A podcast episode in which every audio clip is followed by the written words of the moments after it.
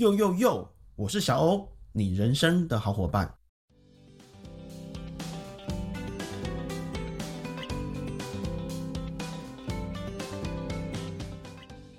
不知道伙伴们有没有一种感受，就是身边认识的人都有自己的梦想，有人想当公务人员，有人想开公司，有人想当演员，有人想当厨师，而偏偏自己就是那个没有梦想的人，甚至是国小我的志愿写的未来都忘光了。想想自己好像有一点悲惨，或是已经工作好一阵子的人，对于自己的未来没有方向。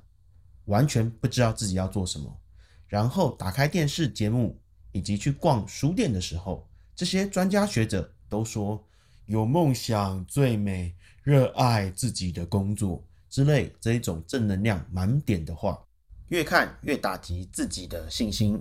真希望烧毁这一切看似美好的一切，只想回家躲在被窝里取个温暖。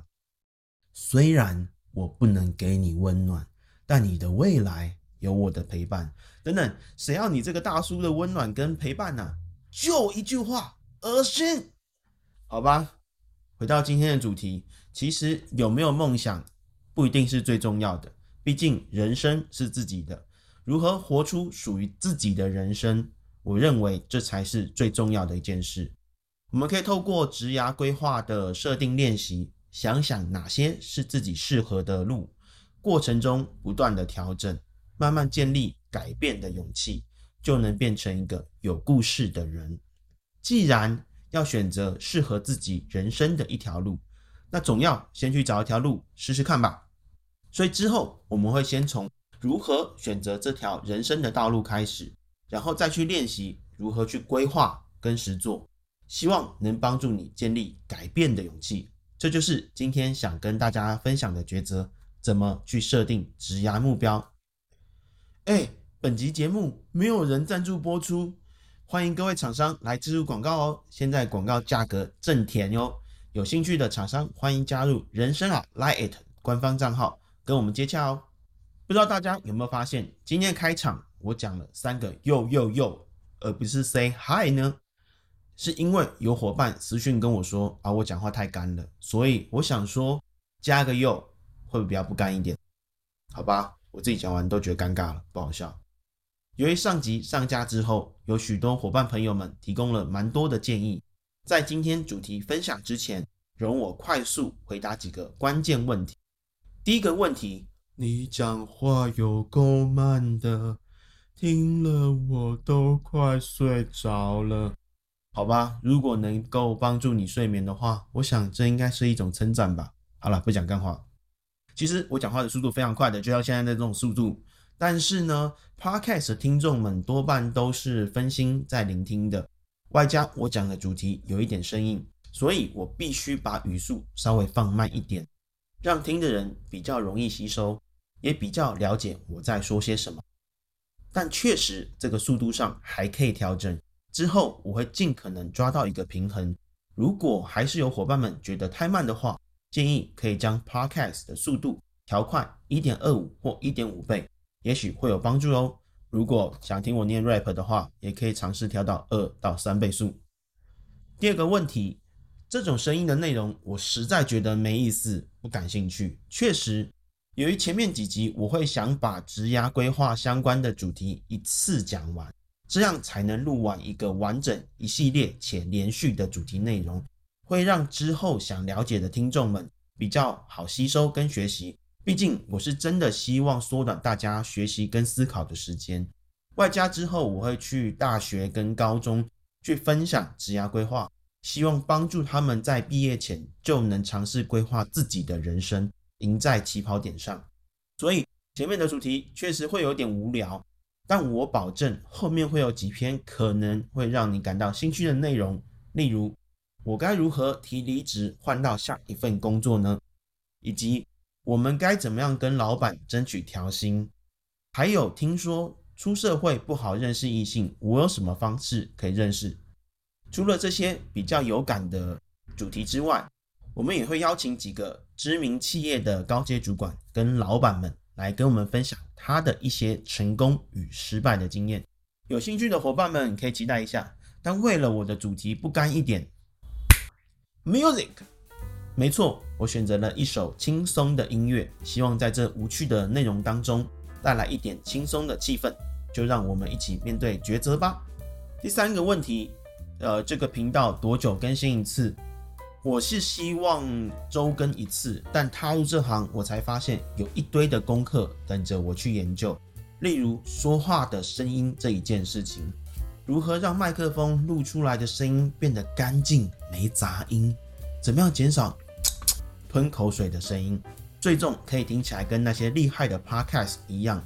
我就要从麦克风的选择、跟录音软体的操控跟剪接，一路到后置的混音技巧的研究。最终能让声音变得干净透彻。每一件事情都是一个新的领域，还有怎么去写稿。你知道我以前考试作文从来没拿过十分以上吗？这真的是一大突破啊！光我要克服这一件事情，我就 K 了不下四本书，去研究怎么样结构性的把一篇文章写好，并让观众理解有感。当然，我不是要找借口，只是这一切要学的东西比我想象中真的多了一些，而且复杂。总之，如果以后有机会的话，可以再另开几集来分享频道开立过程当中的点点滴滴，以及念完有感的书籍来做分享。那么，就进入今天的主题吧。上一集有聊到。我过去二十年的工作经验当中，其中有十年就是负责职涯规划引导的角色，帮助每一个伙伴们认清自己的天赋，以及设定每一年的目标，并厘清对未来的方向。回顾过去辅导这一百多人的经验当中，发现多数的人对职涯规划的设定不是很清楚。不清楚当然有很多的原因，我们可以归纳两个重点。第一，找不到适合自己的未来，以及不知道怎么去选择跟思考。第二，有自己未来的目标，但每次尝试都失败，不知道怎么去规划这个计划。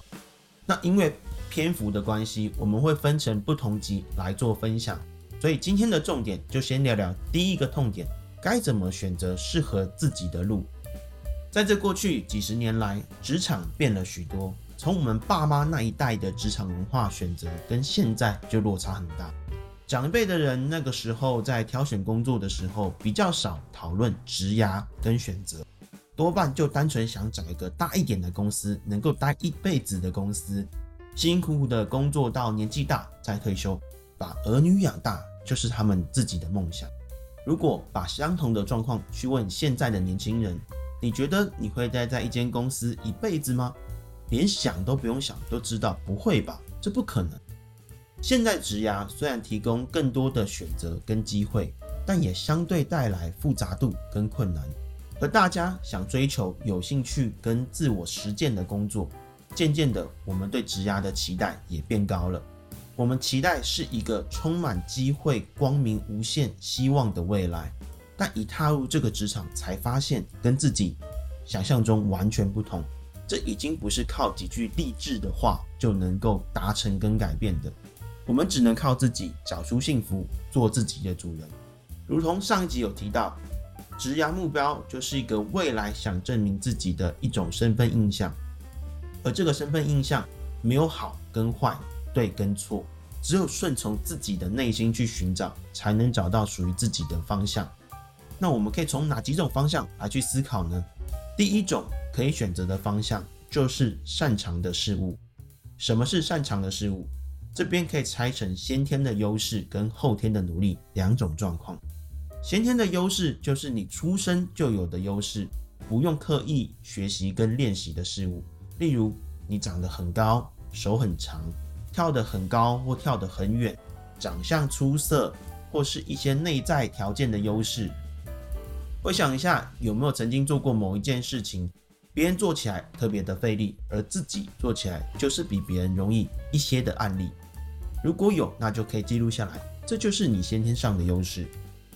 学生时期应该有多少遇到一种恼人的案例？明明考试前一天在那边打电动看漫画，而我在这边熬夜念书。老师发出成绩单时，偏偏那个家伙就是考得比我高分。或是同样新进的菜鸟业务。我在那边每天打电话拜托别人购买我们的产品时，隔壁的同事一通电话都没打，就轻轻松松的进入业绩新人王。如果刚刚举的案例就是你自身的经历，那么学习能力强跟销售能力强就是你擅长的事物。后天的努力就是你透过人生的经历后天学习而来的技能跟行为，是我们出社会努力的成果。就像是工程师、会计。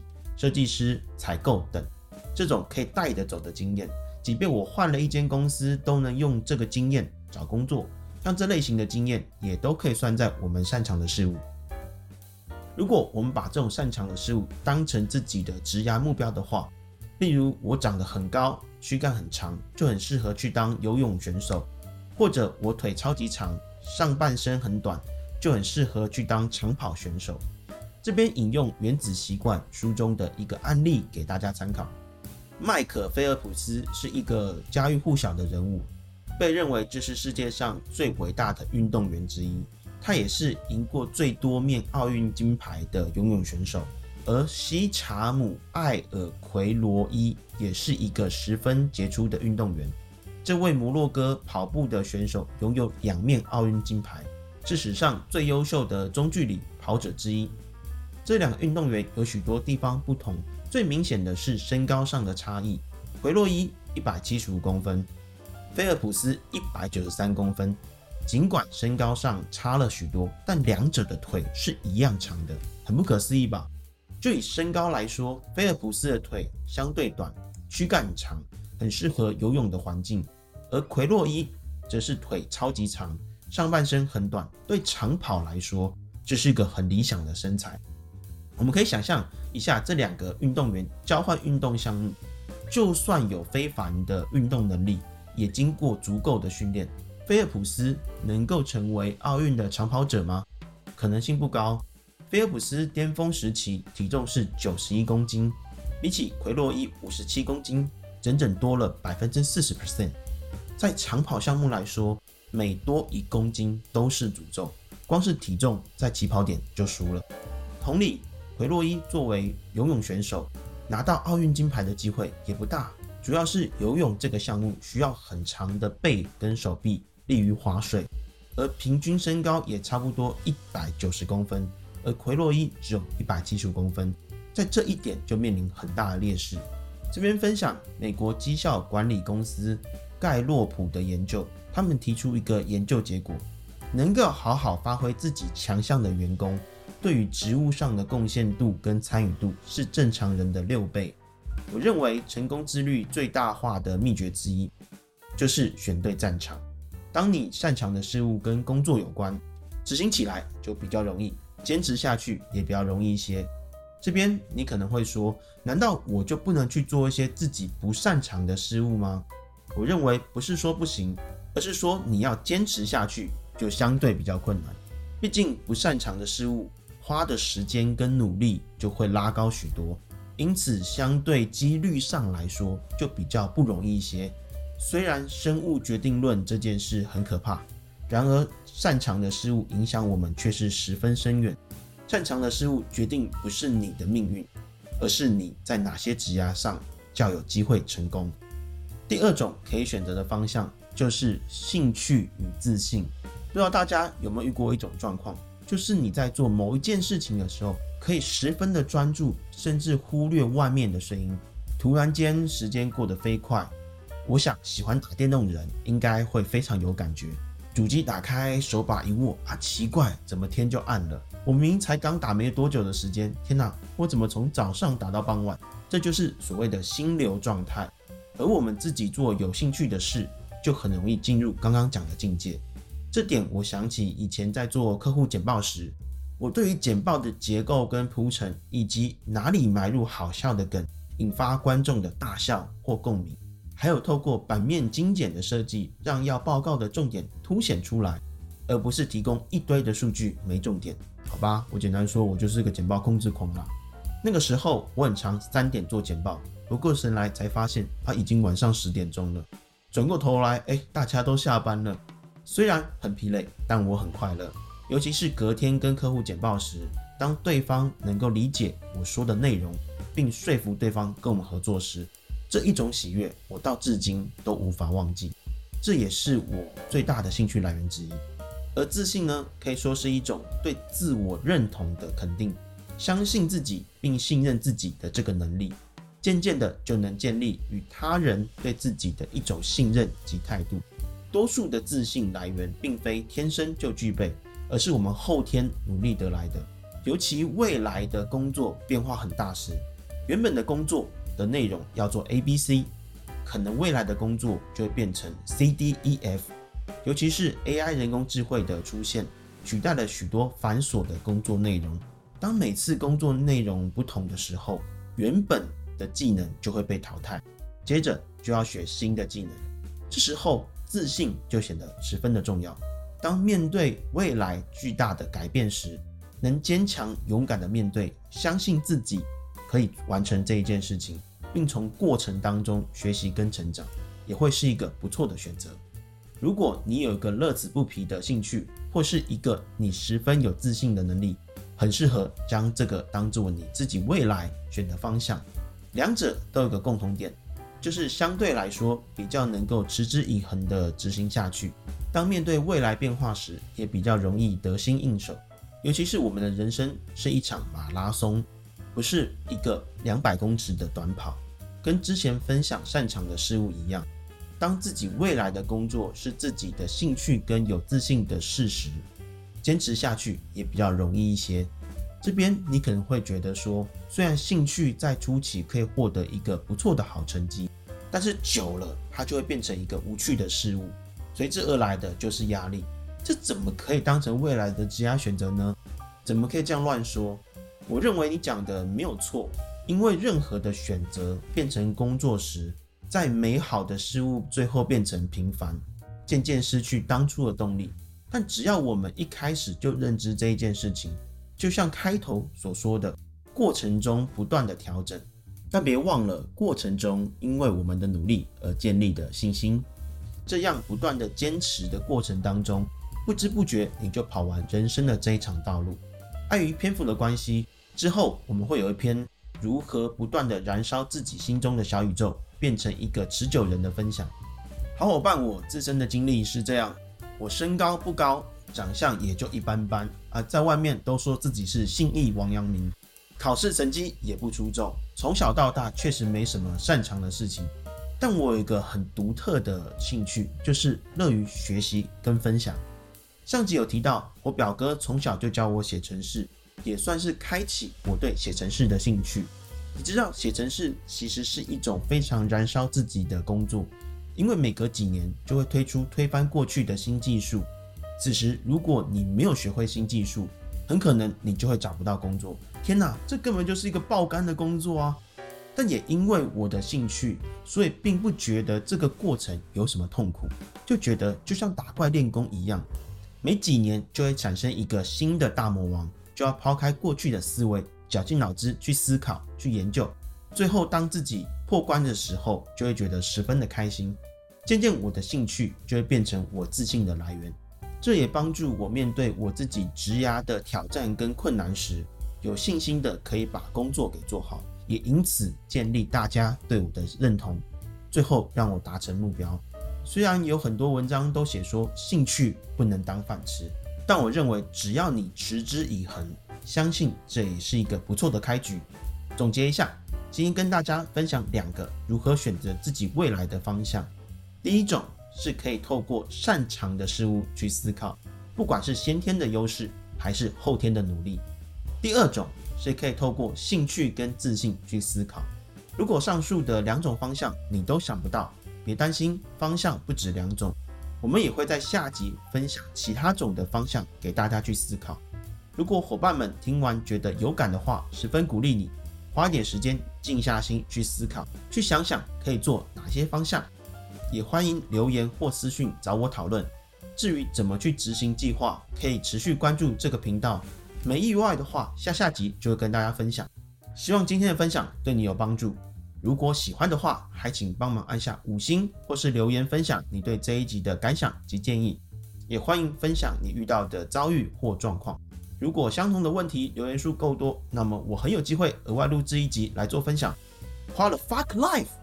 看来又有面对人生抉择时的勇气了。下集会接着分享，就是我们该如何设定职业目标。